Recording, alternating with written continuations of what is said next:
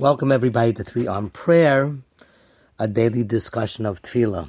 I apologize that I left you hanging for a few days when we began Mizmar Lasoda talking about the Korban Toda, and today we're going to continue by focusing on the actual verse, this 100th chapter of Tehillim.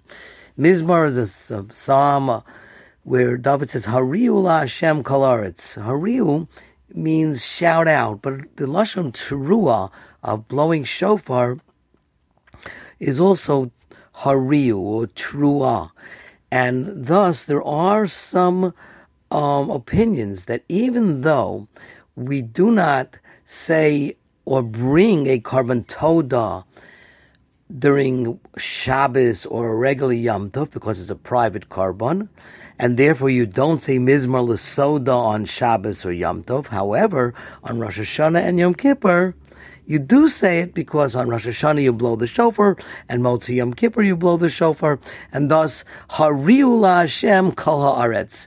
Because of Hariu, which means make a trua, a, a blow of the shofar to Hashem, Kol Haaretz, the whole land. What does Kol Haaretz mean?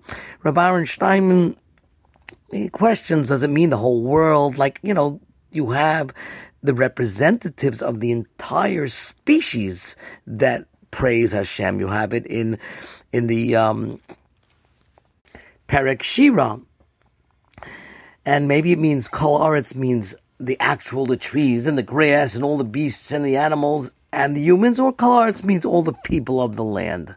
Again, there's just food for thought. Also, Hariu Hashem Kol Aretz Hey Lamid Kaf Hey stands for Halacha. And Rabbi Yoah Cohen wrote a sefer Medrash Talpios, and he says that the Medrash tells us that all the korbanos are going to not exist when Moshiach comes, and the only korban that is going to be around is korban toda. It's fascinating, he notes, that the Gemara in Brachas Andaf Ches says that from the time the Beis Hamikdash was destroyed, Hashem only has the Daled Amos of Halacha, Hey Lamid Kaf Hey Hariu La Hashem Kol. So the two things that are eternal are Korban Tom, Tamid and learning of Halacha.